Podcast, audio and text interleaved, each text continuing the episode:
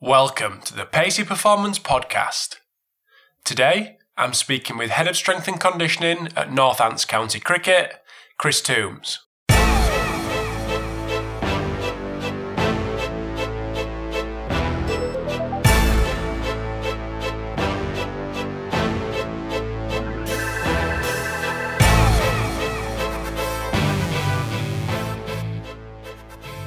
This episode of the Pacey Performance Podcast is sponsored by Vald Performance, the team behind the NordBord hamstring testing system.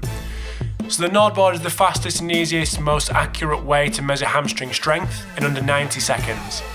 So, the NordBord gives the right information so you can make the right decisions for your players at the right time.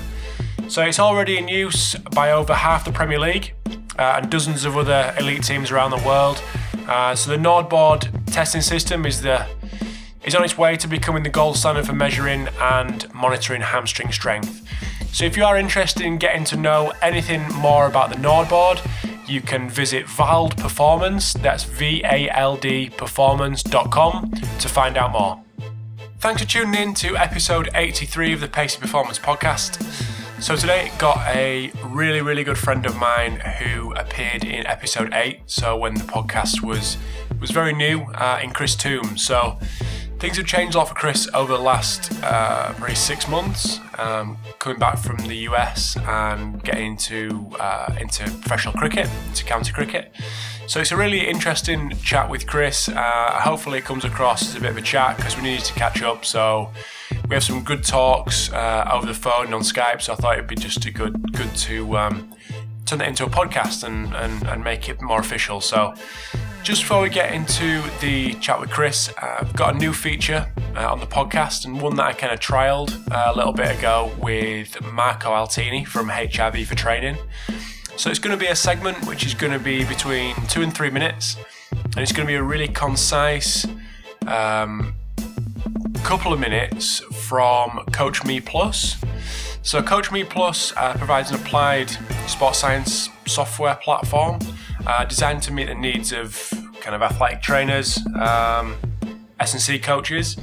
So it's a customized solution, uh, and it's been become uh, a real industry standard um, athlete management system for NFL, NHL, uh, NBA, MLS, uh, performance gyms, and the military. So they're going to provide a, a segment uh, which this week is going to drill down into two or three minutes of detailed information about dehydration. So hopefully it'll just add to the great content that the guests provide on the podcast. Um, hopefully each episode's intro won't last this long. Um, I'm just giving you a bit of an intro uh, into, into what's happening. So that's Coach Me Plus. I would also encourage you to get over to their website, which is coachmeplus.com, and subscribe to their weekly newsletter, uh, which I have subscribed to for a while uh, gives really good information um, about Sports Science Weekly. So, I hope you enjoy the chat with Chris. Um, just two, three minutes uh, from Coach Me Plus talking about dehydration, which is a little, great little segment, um, which I hope you enjoy. Uh, and I will speak to you soon.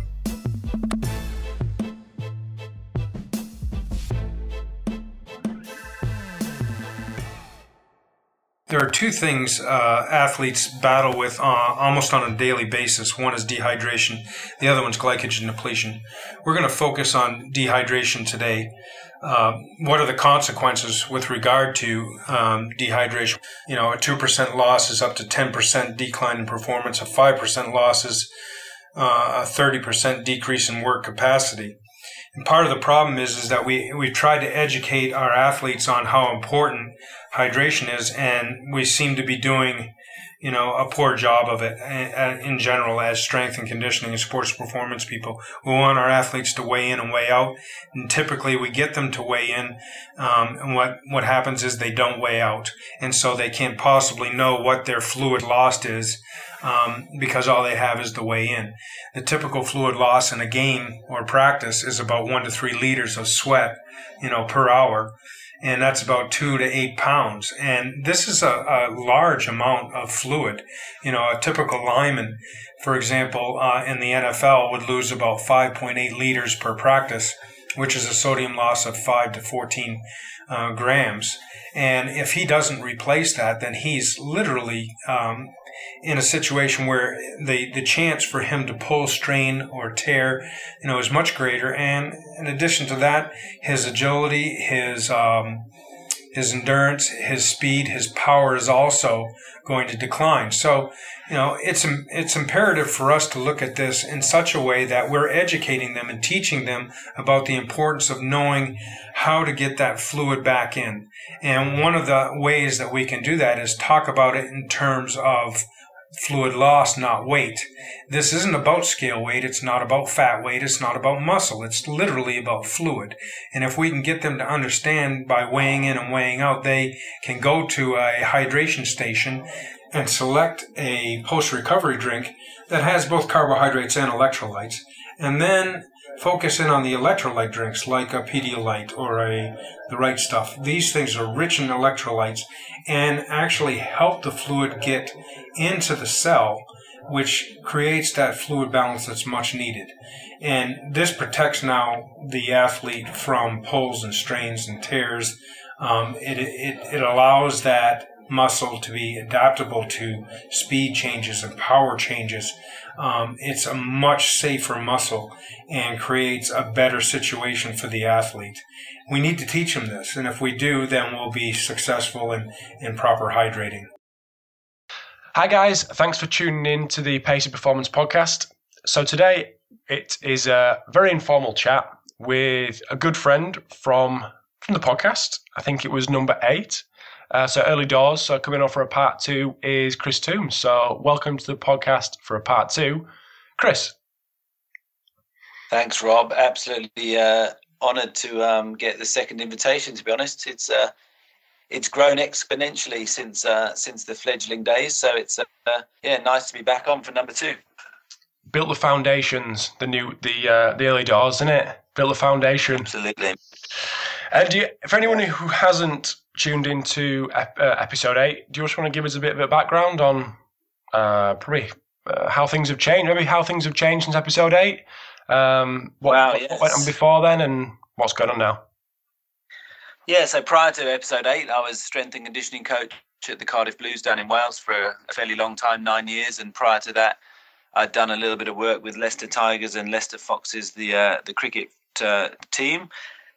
And uh, yeah, whilst uh, recording number eight, I was um, transitioning across the pond to the United States, and I just started working for um, a rugby organisation over there that was was then called Serevi Rugby and was and is now since rebranded to a to a sort of more global um, entity, I guess, with with rugby being the forefront of the business, but um, also looking at American football and how rugby can inspire and um, and change the face of um, American football with regards to safety in terms of tackling technique and obviously effectiveness as well.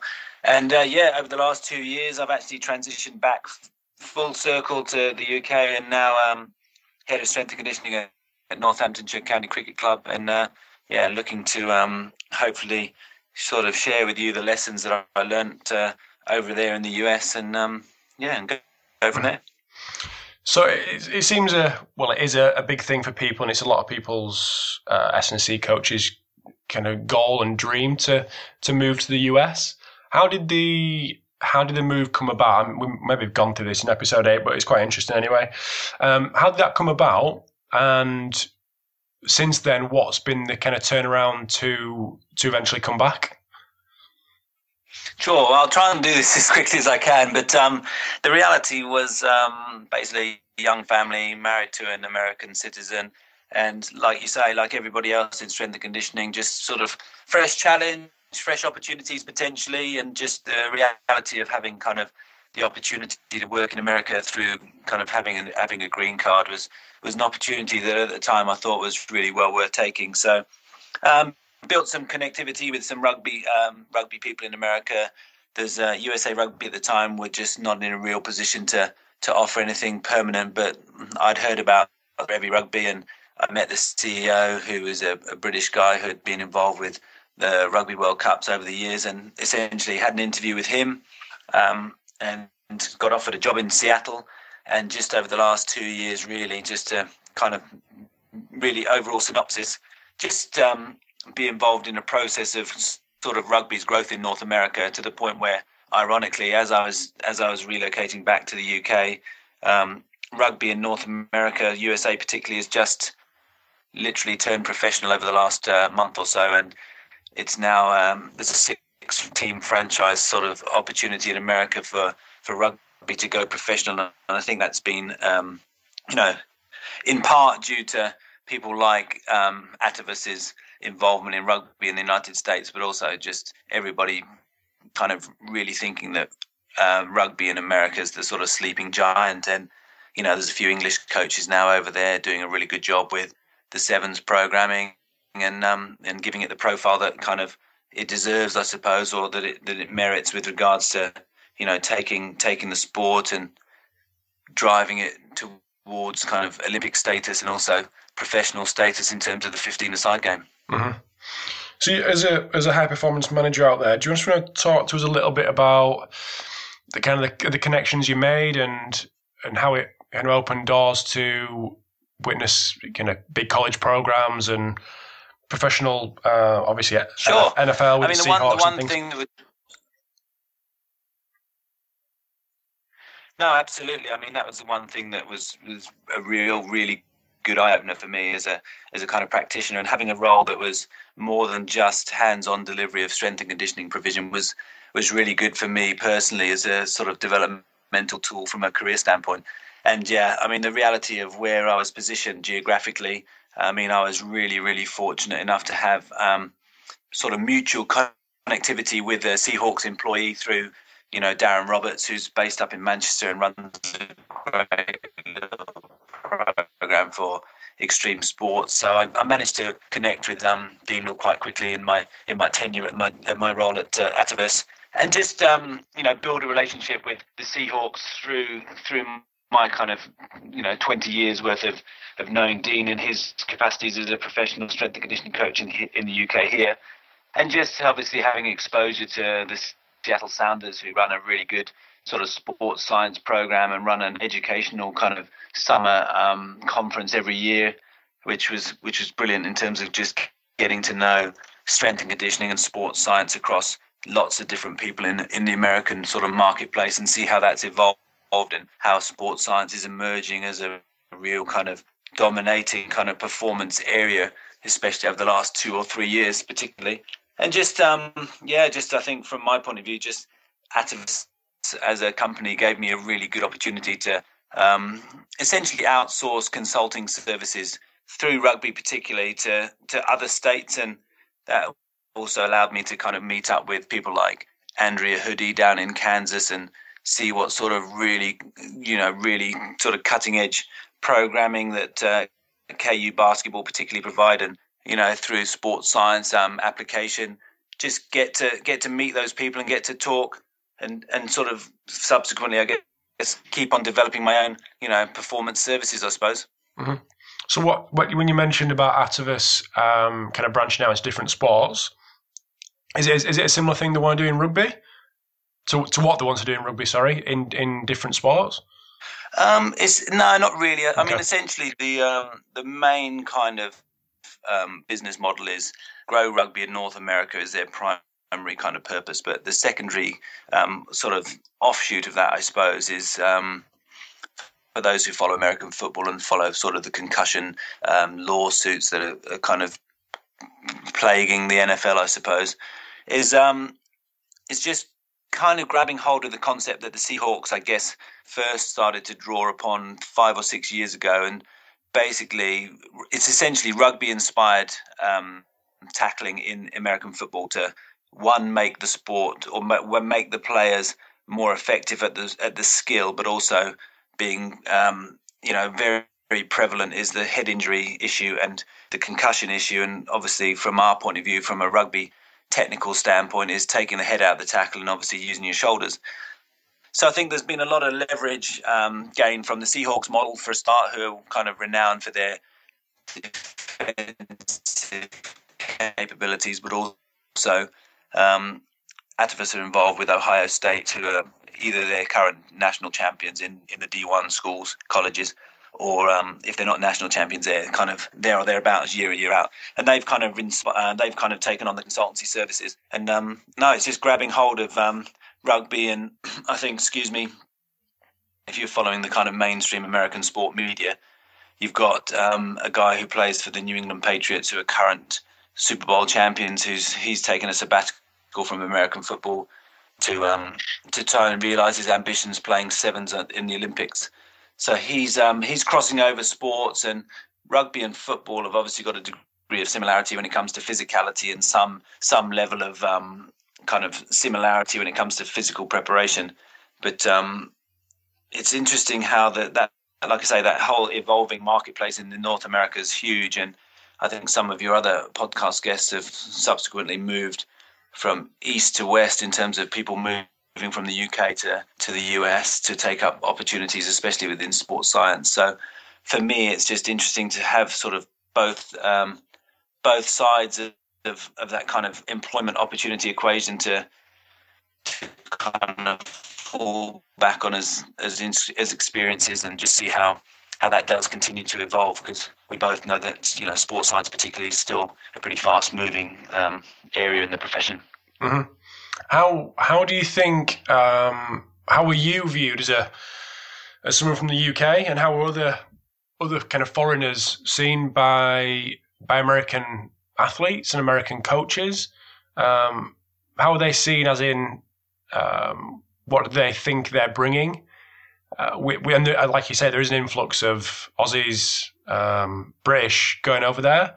And they they feel like it's a bit of a, an influx and a bit of a you know um, a downer on what they're doing, or are they kind yeah, of embracing it?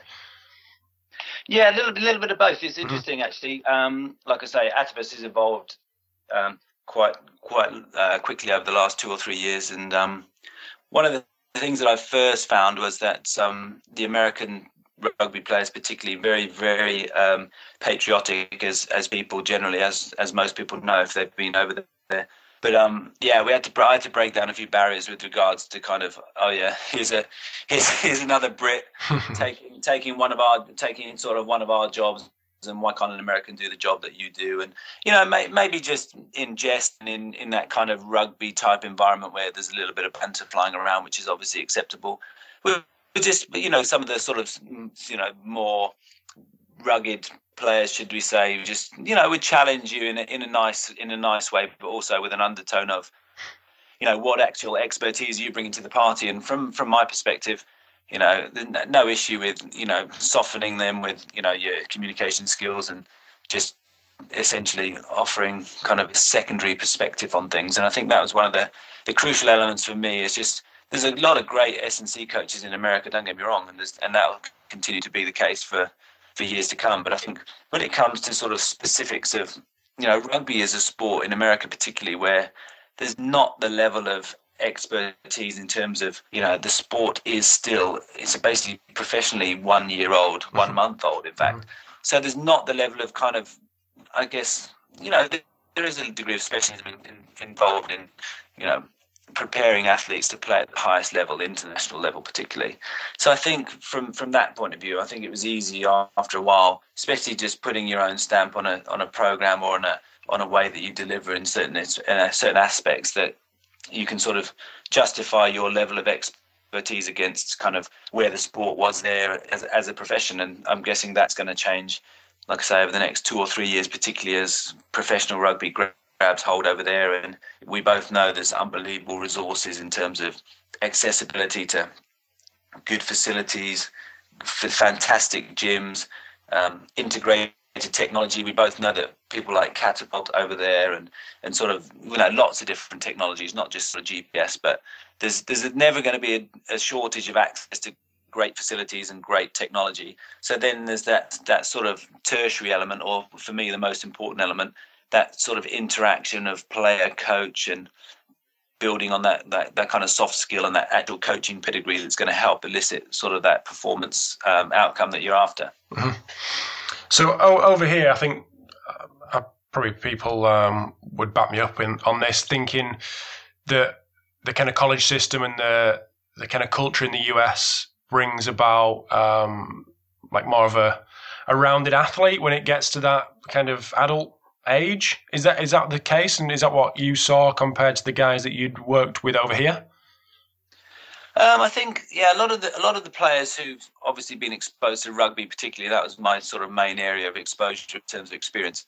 Um, most of them are multi-sport athletes, and I think one of the biggest things that that strikes you is that there is a there is a well-rounded kind of um, athlete amongst them, but then obviously their sort of rugby IQ wasn't quite at the level that required when it comes to sort of playing a level up or playing at international level in terms of just skill execution and being exposed to sort of those those higher level of um, of activities that are going to be required to be successful as you as you sort of go up the chain of um, you know difficulty, I suppose. But um, no, it's an interesting one because I just think there is a, a, the, the sports culture, especially going to college, where I know for those people who are listening in the UK or even anywhere else outside of America, you know the the um, the scholarship system and just the way that the professional sports are, are, scouting college systems as soon as you almost enter college, there is a high degree of pressure to um, you know accelerate potentially a, a sort of um, you know Le, a LeBron James type character in in basketball, for example. I know that um, Coach Hudy down at KU had basketballers in her program for only a year before they get drafted to the NBA. There's enormous pressure not to necessarily finish your your college education, just to get yourself to the pros as fast as you can. And I think that's also applicable in in football as well. And I mean that's one of the things that was just unbelievable from from my uh, um, personal experience with regards to just witnessing some of the uh, the things in you know D1 colleges when it comes to sort of football budgets and you know opera operationally they don't pay players, but I think there's a hundred colleges in the US that have a football budget annually of over a hundred million dollars. And I think and I think it's just staggering. You know, you've got that many you've got that many colleges with also a hundred thousand seater stadiums. And it's just college sport and the NFL particularly are just two juggernauts from a business standpoint and obviously a a sort of high caliber athletic standpoint where you know, I, I really did um, love the exposure I had at the Seahawks. I've, i mean, I got to, like I said, I got to know one of the sports scientists very, very well. Consider him like a, a, close friend now. We speak most weeks, even now in, in Seattle to, to the UK and back. And just some of the stuff that's going to go on in, in those kind of sporting environments, just mind blowing in terms of the sort of innovation that's potent, that's potentially available, especially with the resourcing that they have. Mm. But I know that some of these things take time to sort of um, so the interventions and the solutions that sort of the Seahawks want to put into their, their programming is going to take time and lots of collaboration. And I think uh, Seattle being the tech sector of or the tech uh, tech capital of America is, is really really helpful for you know just that that intertwining of like I say performance solutions with with technology and not necessarily technology replacing you know people but people utilizing technology to maximize performance outcomes. And I think that's one of the big lessons and take homes that I had. That just I know, I mean, it sounds a bit pretentious, but I know that I can't say a great deal about what's coming next for the Seahawks. But just being on the periphery of that, it's just some really, really fascinating things. And I know that you had Scott Drawer on recently when he came to one of his episodes. Some of the collaborations of of enterprise, big business, sporting organizations. It's just like, from my point of view, just I know I'm going on a little bit, but just the high performance manager role and and sort of more global performance service roles for me aren't just about looking in rugby to get better at rugby, looking at cricket to get better at cricket. For me, it's right. What can and I think uh, Scott obviously alluded to this in his episode. What can Microsoft do to help the Seahawks gain a performance advantage. And obviously, those conversations are occurring in Seattle probably at the moment because the two organizations are based in the same city. It's, it's uh, you know, Atavus and, and Volt Athletics, for example, got together and collaborated on digital solutions when it comes to strength and conditioning and scaling good quality strength and conditioning programming because one, the two companies are in the same city, but also it helps just building and it goes back to that full circle that you know we're going to touch upon time and time again goes back to that people you know make better decisions when they're better informed or when they've got you know they've got that technology to help them it's not necessarily going to take precedence over managerial decision making, but it just helps make informed decisions or it helps make your business or your team perform better. And that's the kind of thing that really interests me about the marketplace at the moment and how that's all going to evolve and how, given good technology and good decision making, hopefully across whichever sport that you're involved in, you know, performance outcomes become, you know, better and mm-hmm. the process become better. And I think that was, you know, those take home messages for me. And like I said, I'm massively kind of excited about, you know, my current role and what, and what I can give to that. But the lessons that I learned in the two years I was away were just two really, really important years in terms of my own personal development. Mm-hmm. So, I mean, we've we've spoke about this um, numerous times. I think about. I mean, you mentioned uh, Andrea Hudy there. What what were the what were the main things that you kind of specifically saw at these places that really impressed you? I mean, I know you spoke about a couple, um, you know, the use of technology and things, but maybe not not the, or they were using a GymAware, but how they were kind of integrating that well into their program, and it almost seemed um, kind of as, it, as it's always been there. It wasn't just a fancy bit of kit that got kind of wheeled out and used and then wheeled back in. It's kind of a bit of an aura around it. But how was how what was the, the, the main takeaway for you with regards to the use of the technology and the money and the facility? Oh, I mean, that was one of the biggest eye openers. I mean, Lawrence, this is pretty much in the middle of nowhere if you know your geography of America. And it, like I said, just the reality of getting to Kansas was through a consultancy project that I had to do with um, the rugby programming at Atavus, which was great. And that, that just led me, um, you know, Andrea kindly opened the front door on a Sunday morning to to kind of show me around KU's performance facilities. And I think it was just basketball gym. She might she might correct me if I'm wrong, but it was absolutely unbelievable. You walk through the front door, the six force plates with the Sparta the Sparta Science technology, and I think um, I don't want to steal Dr. Phil Wagner's thunder because I think he's coming on for a podcast. but the real the reality is you, you've essentially got $120,000 worth of force plates as you walk through the front door. You've got 10 or 12 um, racks and platforms all kitted out with elite form. Um, you know, obviously the kind of I don't know what do you call it the the tendo unit on uh, on PEDs on every single on every single platform. You just got for me. I mean, I think Coach Hudy's been there ten or twelve seasons. I think they've won the Big Twelve or the Big Ten, whichever conference they're in. I think eleven out of the twelve times she's she's been there. I just think that uh, the the overview that I had of that kind of situation was part of having absolutely unbelievable facilities, which is great. The the program had a really really sort of well organized, process driven, um, you know, very purposeful um, environment to to do your work. You know, the the historical emphasis that you know KU is a highly successful program, and you are taking on the legacy of this when you end up you know being recruited to this program. And I think, like I was saying about kind of the pressure of, of basketball um, or colleges to produce the next LeBron or the next Kobe Bryant or whoever else is off the hot off the press. You know, I think um, Andy Wiggins, who was drafted either first or second in uh, the draft a couple of years ago, spent a year there. That's it. Just spent a year there.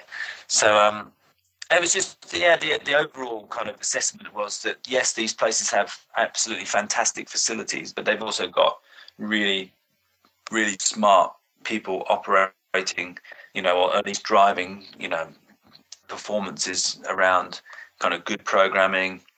You know, and like I say, that integration of you know good quality sports science and, and the principles that sort of you know we all kind of abide by when it comes to sort of performance preparation. Mm-hmm.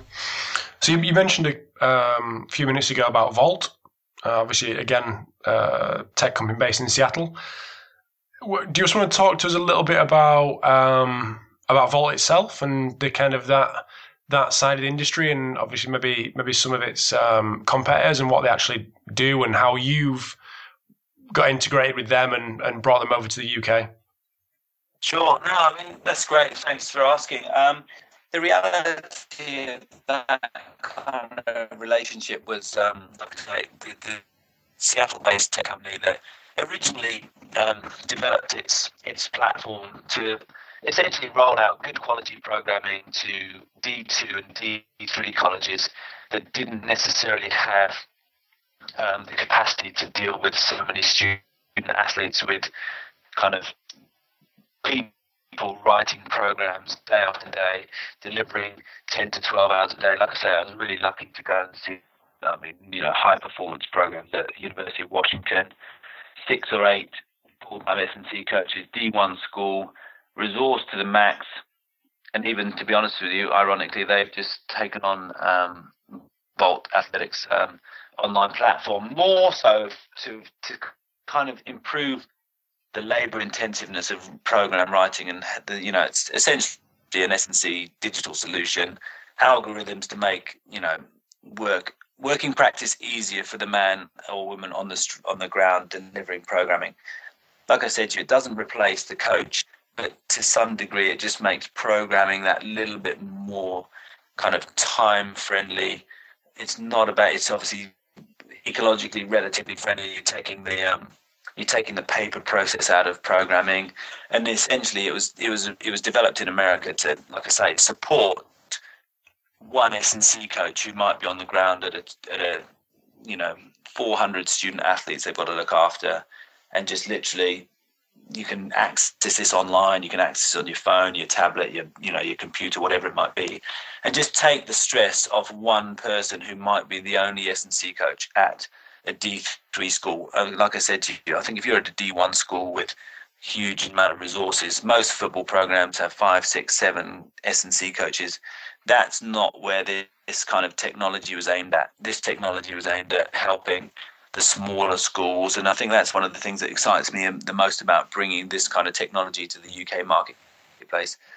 don't. It's not going to take the place of S and C coaches who are going to coach and deliver high quality kind of movement competency and obviously deliver on the ground. But it is going to help their labour intensiveness when it comes to building out periodization models and building out programming that's just like I say, sound sound principles being followed, just allowing you to coach and not necessarily spend hours and hours writing programs. So I mean that's the one that's the one biggest thing that I had from it. And I mean the reason why at Atavus as high performance manager I took this on board is because like I said to you, in terms of rugby in North America, it's not a well-resourced sport. It's not a sport like American football where there's huge amount of resource put into that area. So for me, it was a way of sort of scaling good quality, sound programming, and try to get that to as many people as possible, so that we could help as many people as possible physically develop to play the game at, at the best level that they're capable of playing. Mm-hmm. So kind of those are the kind of relationships that I wanted to spend time on and, and build into kind of my working practice, so that you know that technology is hopefully going to be available on a global level rather than just kind of be uh, in North America that nobody nobody else knows about. And I'm sure there's other platforms in in the UK marketplace or even in you know on the global scale that uh, are going to do something similar. But um, they were just one of the, the, sort of companies that I really aligned with and spent a lot of time with because I just thought that it was a, a really valuable kind of um, S&C tool moving forward in the marketplace. Mm-hmm. So just to kind of go off uh, on a tangent a little bit, um, which I know we we always do, but uh, you mentioned about kind of taking taking um, valuable time away from from S&C coaches, and it was one thing that um, another guy who we're going to discuss a little bit later, Brett Bartholomew, uh, discussed in his I think it was his first of the of the two that he's done uh, with regarding coach health, and Brett got pretty passionate about this and something that's maybe um, not discussed enough. Um, I think he was discussing it from probably a, a, college setting where, you know, it's it's the dumb thing to, as we know with uh, our friends at the Seahawks, getting in at five o'clock in the morning and not leaving till ten o'clock at night. Um, do you just want to have a? I know we've spoke about it personally, but just want to have a little chat about the importance of that and having uh, an understanding that you do actually have to have a life um, outside of that because a tired coach um, is going to lead to poor programming decisions, or you know, or, or no coaching at all. You just want to give us a little bit, little bit of an insight into kind of your views around that. Oh no, hundred percent. I mean, I'm I'm pleased. I'm pleased you asked. Like, I I just think um, from a performance standpoint, us as coaches have got a kind of responsibility to to give our athletes the, the, the best possible kind of or the best possible attention or you know give them give them and provide them the tools to, to excel and to optimize performance. And I think it, I was really lucky that um, I had a good mentor uh, during my time at well in Wales but Craig White very well known in rugby circles British Lions S&C coach. Um, he had Bill Sweetenham from Australian swimming and I think he also went and worked for British swimming and is a pretty successful coach. He came in and audited the um, the Welsh Rugby Union's high performance department, maybe going back five, six years. And essentially, just to you know wrap this in a, in a nutshell, Bill Bill Sweetenham essentially was you know tired coaches, tired program, and I think I've I've tweeted that a couple of times over the last two or three years, and I wholeheartedly believe that as well. I think we're trying to optimize performance of athletes, and I think we should also personally look at optimizing our own performance and giving the athlete you know the best of of yourself so if we're if we're trying to be, um, you know, whether it's ego driven or whether it's just, you know, protectionism, and you're worried about your current situation, you think someone's outworking you, or, you know, I totally agree with Brett. I don't think you should, you should work smarter and not harder. And again, this is the sort of evolution of performance services when it comes to like digital provision. The reality is, if we're exhausted and we're getting to work at five in the morning and we're not leaving till nine, ten o'clock at night, which, like you say, is is kind of prevalent in some American sports, particularly. But also, there is that kind of mindset that some of the people in in the UK are first in and last out. You've actually got to look at yourself and think about the quality of work that you're delivering, especially from a from a coaching uh, standpoint, and think, am I really giving my my athletes the best possible kind of coaching attention if I'm absolutely exhausted by, you know, six o'clock at night or whatever it may be. And I found the transition into cricket quite interesting there because I've worked now with slightly smaller groups than I'm used to working with. And I'm coaching, and this is a good thing, not necessarily a bad thing, but I'm now coaching again um, more and more hours in a day and not less and less, which is what I used to do when I was high performance manager. My kind of coaching and well, other responsibilities split was probably 30% and 70%. It's now, um, I think now I've kind of gone back to potentially 50% of my working day is coaching and 50% is everything else that's on the, on the periphery of that. So I think it's, um, it's a really interesting kind of um, conundrum, I suppose, that the, the young S&C coaches working into this profession have got to kind of charge themselves with, okay, am I going to do the best job possible for eight hours a day or am I going to just kind of blend into this mediocrity of 12 to 14 hour days and just kind of ride the quest crest of the wave while I can, or am I really going to get the best out of it? And I think you know Brett makes some really valid points about you know working smarter, and you know for me, I ask, I definitely when I get to interview um, potential interns or you know even potential kind of you know candidates for future roles, you know what are your interests outside of sport? Because I just saw outside the sport that you're applying for because I think you need that. Again, it goes back again to that person and that rounded kind of personality. Do you just want somebody who's happy to number crunch, data analyze, and not really offer anything outside of that particular kind of sphere of influence that you know, like I say, broadening broadening your horizons from from having outside interests. Sorry, mm-hmm. that went on about 10 minutes when it should have been two minutes.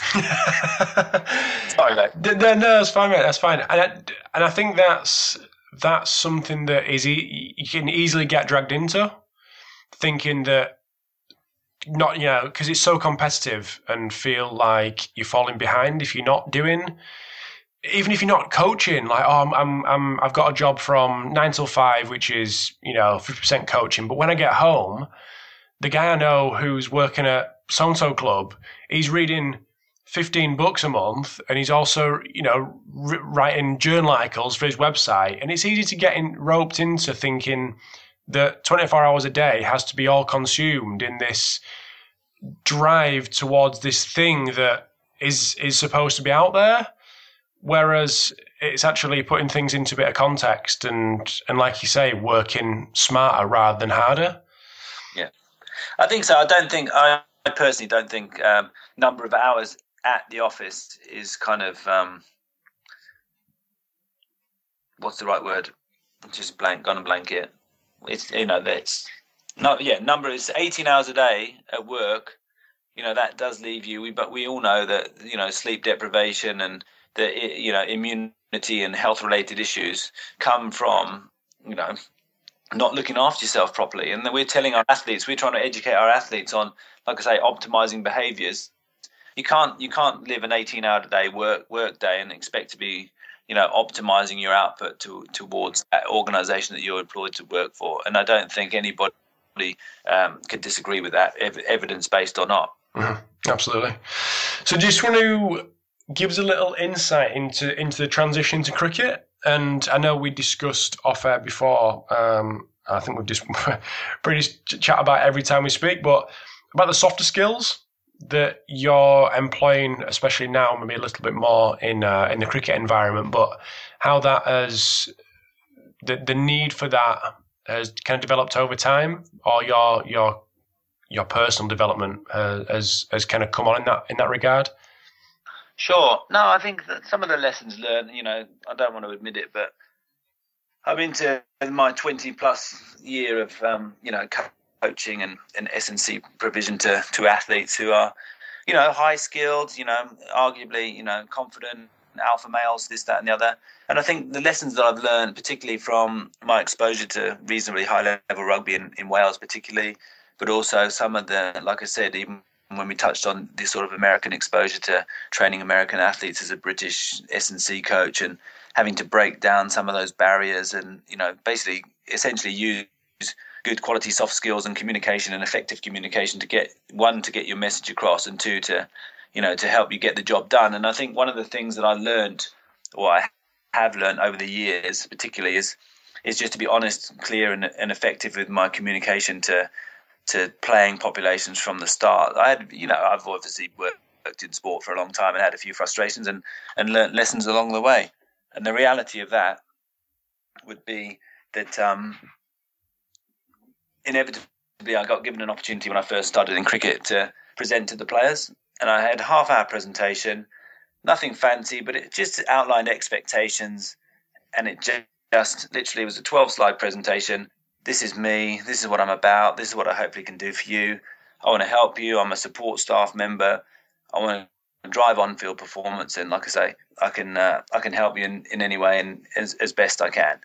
And the reality of that has been that I've had to, you know, you utilize those soft skills to to help coerce, shall we say, some of the more highly talented, very skill orientated players to take their physical preparation more seriously. For those who don't know much about cricket, and there might be some in, in America listening, or there might be some wherever listening about high, high skill sport, high bowling workloads in terms of fast bowling, lots of stress. Um, batsmen, on the other hand, can hit a 90 mile an hour ball all over the park if they're, uh, you know, they've got high levels of technical and tactical prowess. Unbelievable. I mean, some of the stuff I saw in the winter, particularly from a skill standpoint was mind blowing. Some of the, you know, like we've talked about off air, the evolving kind of nature of T20 cricket and the sort of short form of the game has essentially um, led to or brought about an evolving kind of cricket athlete, I suppose. And that was the one thing that I wanted to tell to tell to these guys. I said, listen,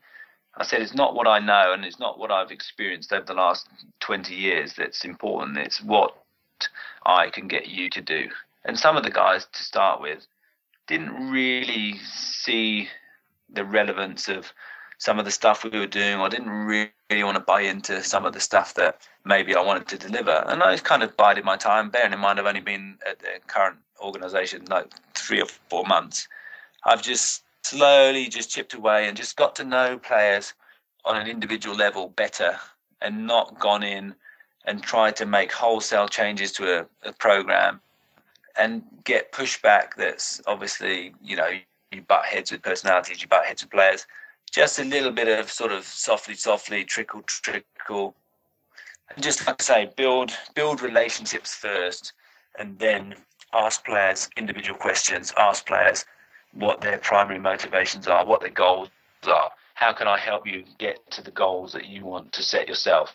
And just essentially, like I say, just be a support staff member that can help you optimize your performance. And I think one of the, the kind of telling features for me was that yesterday we're playing a four day game at the moment, um, typical British weather, um, it rained off. We got rained off, and half the day yesterday was spent watching the rain come down. And seven out of the guys that are on on the on the ground yesterday, seven out of twelve. We obviously got eleven people playing and, and a substitute. Seven of the twelve guys came to the gym yesterday and did some work.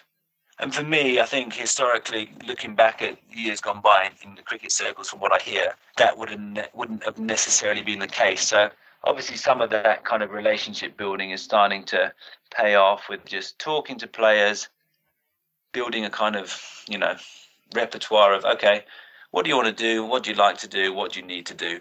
And just from there, just try to tease out, okay, boys, let's not sit and watch the rain come down. Let's go and do some physical work because there's going to be times in the year the the calendar's so congested, you're not going to get opportunities to do the physical work that we want to do.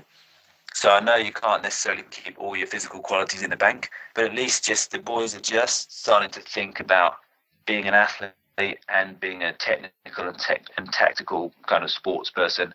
And that's all that I want to try and tease out of them is basically build build a better athlete for the tactical and technical coaches to inherit so they get better players on the field because as you and I both know, I don't think we've worked in any sport where becoming a better athlete is going to make you worse at your particular sport. So, you know, that was my mindset coming in, and like I say, the transition's been. I won't lie to you, it's been pretty challenging. You know, you're building you're building new relationships, and that's the part that's kind of interests me, and that's the part that really kind of drives me. I want to see some of our players that are on the kind of England bubble turn into England international players, and that'll give me obviously huge levels of satisfaction. So, you know, that's kind of where I'm at at the moment and just like I say, just intertwining some technology bits and pieces, hopefully bringing my experiences from, you know, a more global high performance manager role into into a department that can uh, evolve and hopefully add add a little bit of a performance benefit. Mm-hmm. So just before I let you go, something that I think kind of links in quite nicely with that, and something again that we've I think we probably touch on every time we speak, is the the future of S&C and where you see things evolving. Um, yeah, what, what do you what do you think about that? Um, yeah, I mean the marketplace, like I think I've said I've to a few times. I think the marketplace is moving so so quickly, and I think you know both of us um, and and others have um, talked about kind of the internship situation in, in the UK marketplace, particularly. I don't think it's any better elsewhere, to be honest, having, having like I say, experienced uh, the American sports system as well.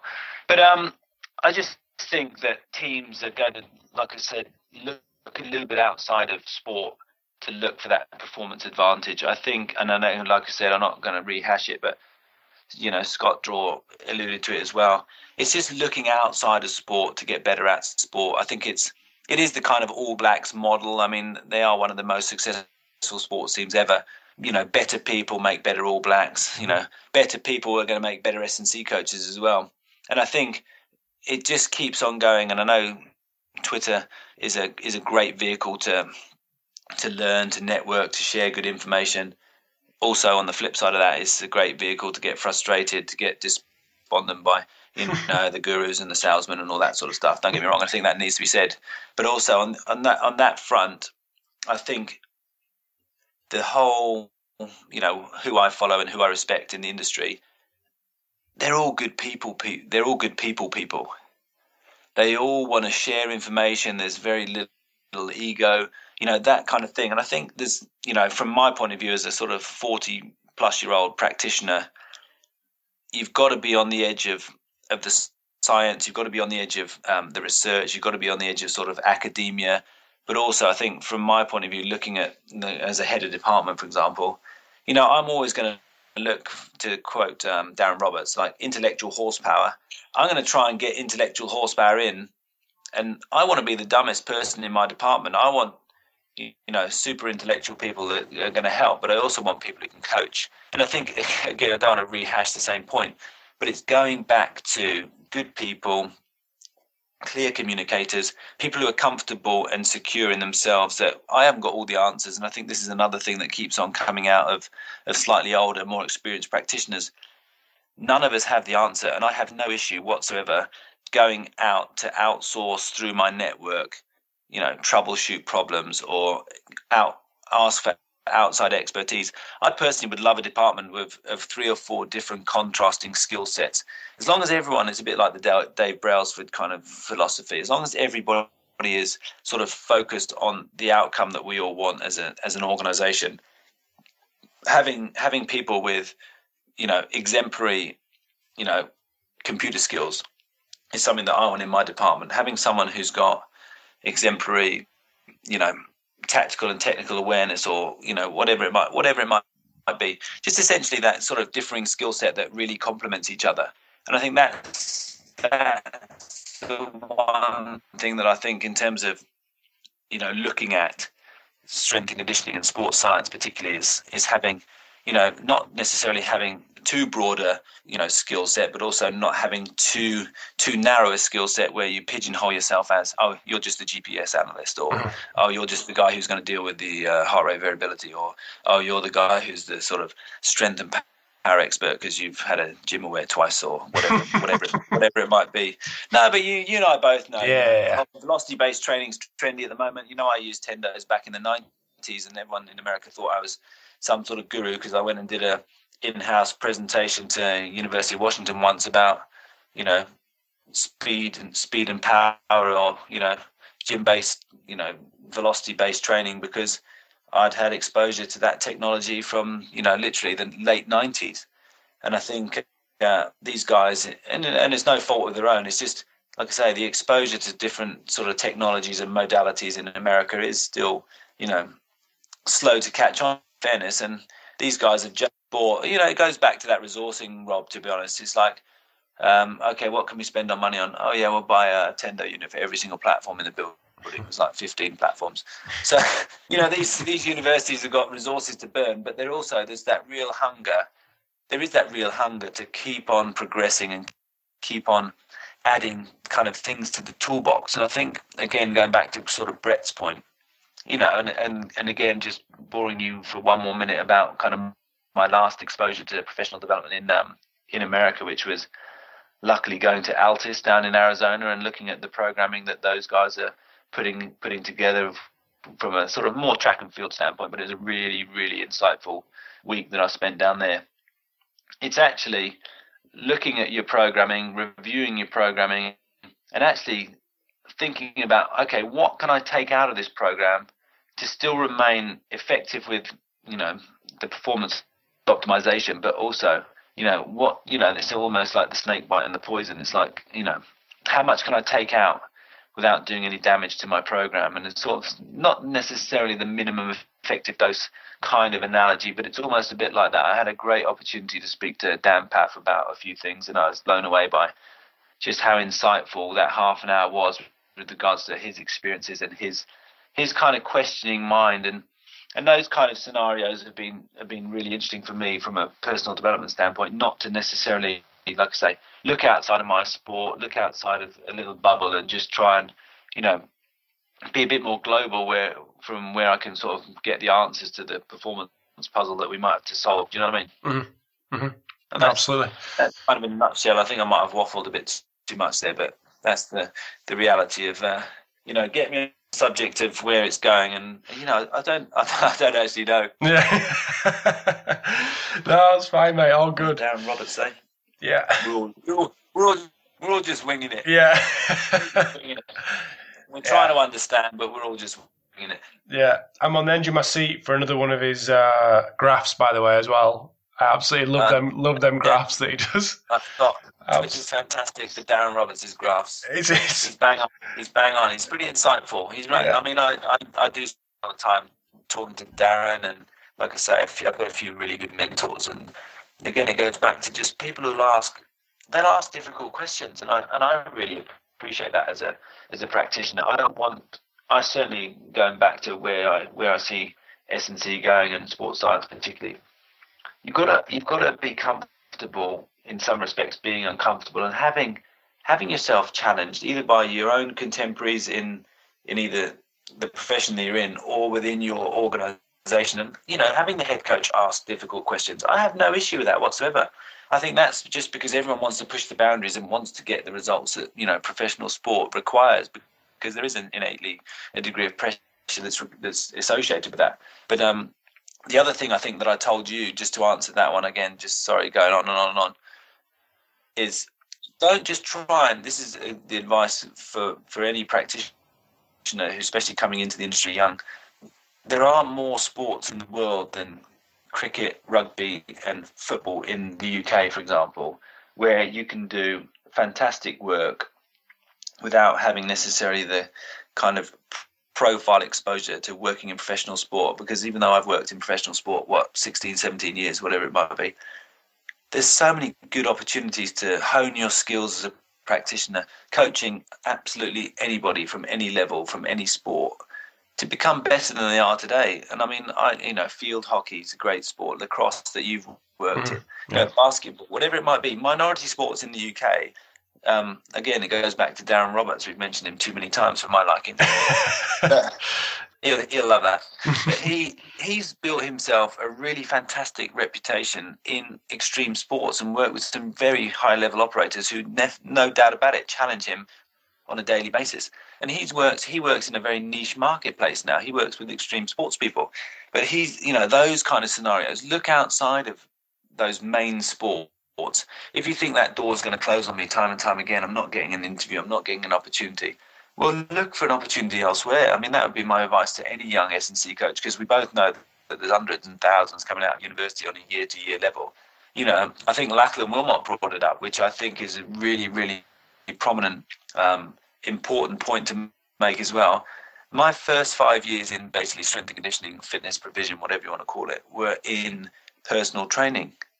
And I think that was one of the key factors in building effective relationships. And I would advise any S&C coach who thinks they've got too big an ego to be a personal trainer, I would genuinely advise to think again and try to build or try to go into that environment and actually learn your coaching credibility and your skills can develop really, really quickly when you've got that one-on-one attention and you can really dial in on one person for whether it's half an hour, 45 minutes, hour, whatever the session length, it doesn't matter. And I still talk to my first ever personal training client who is now, you know, this is 20 years ago, and I mm. still train a personal training when time allows. I still train a personal training client that I've known 17 years. that's, I mean, that's, I mean, it doesn't happen very often anymore, but the reality is, I've still got connectivity with relationships that are 20 years old because I've, I think that, that that is an important part of you know coaching and building your your repertoire of, of skills which aren't just about technical competency. Mm. Yeah, no, I'm uh, with you there, hundred percent. Rule number one: don't be a dick. That's, uh, that's right, mate. I think it, mate. that's is that in Legacy. I think it's in Legacy. I mean, great book is there for yes. anyone who's, who's yeah, not yeah. been on the planet long enough to know that the All Blacks are phenomenal. I mean, um, no, mate, it's true. It's that's that's rule number one. And you know, like I say, I mean, I'm I'm trying. I don't have to necessarily be the friend of every athlete I work with, but ultimately, I do want to get to know them better to get more out of them. And I've, you know, I've had a few tough conversations, even over the last two or three months in my new role. And I'm not going to be shy to have a, con- a conversation with the player.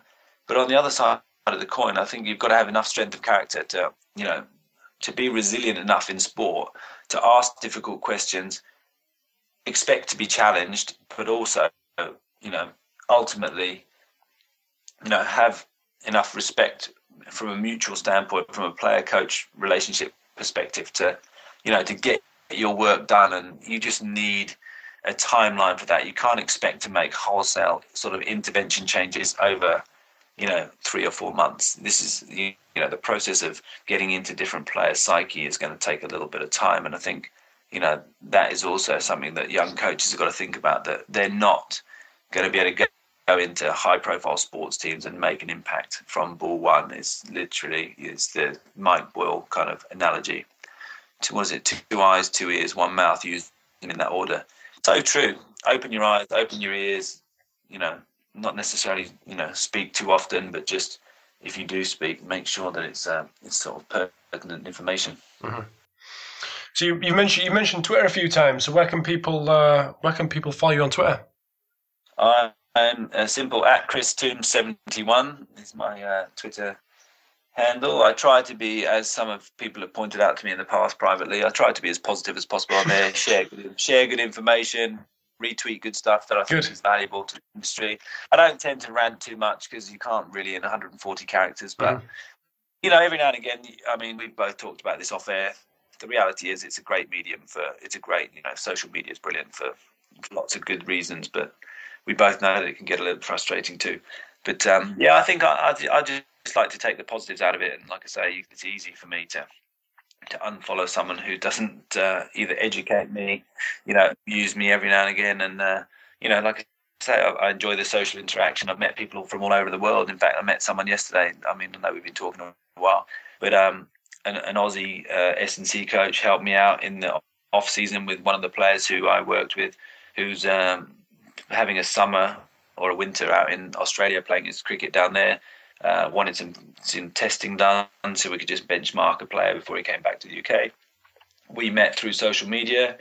He's now in the UK on a little bit of a tour in his uh, his off season. Comes in and spends a day with me yesterday. That's all come about. That's all come about through networking and through social media. And there's there's obviously connectivity everywhere across the globe. From that, I met um, you, you know Ian McKeown from Port Adelaide in Altis, but I met him months and months and years and years ago on on social media. Same with Lachlan, who's at the you know GSW in in Australia. He was in he was in uh, Seattle seeing the Seahawks. We were social media friends. We connected over you know we had a breakfast meeting. It's fashionable in America. you, know, you know, we you know we just you know you can connect with people Yeah. all over the world. And I have you know I have social media friends that live in Japan, Australia, New Zealand, South Africa, uh, you know, South America, whatever. And that connectivity helps you grow as a as a practitioner. And you know, I think most people in strength and conditioning and sports science have a real thirst for kind of continued learning. And I, and I'm not any different. I want to, you know, I like stuff on Twitter pretty much every other day. Oh yeah, I like that article. I'll read that when I get five minutes. Or you know, oh yeah, I'll, I'll send so and so message because. You know, we met Brandon Marcello at the Sports Science Conference in Seattle, and you know, he's just, I mean, we, I've only met him for two days, made a connection, back back and forward with a few emails about various things. He's big in his sleep, uh, his sleep science and some pieces. Just had a baby, congratulatory text, whatever it might be. It's just you're just connecting with people around the world. You know, Brett Bartholomew is another perfect example. I know we've talked about him from a coaching standpoint.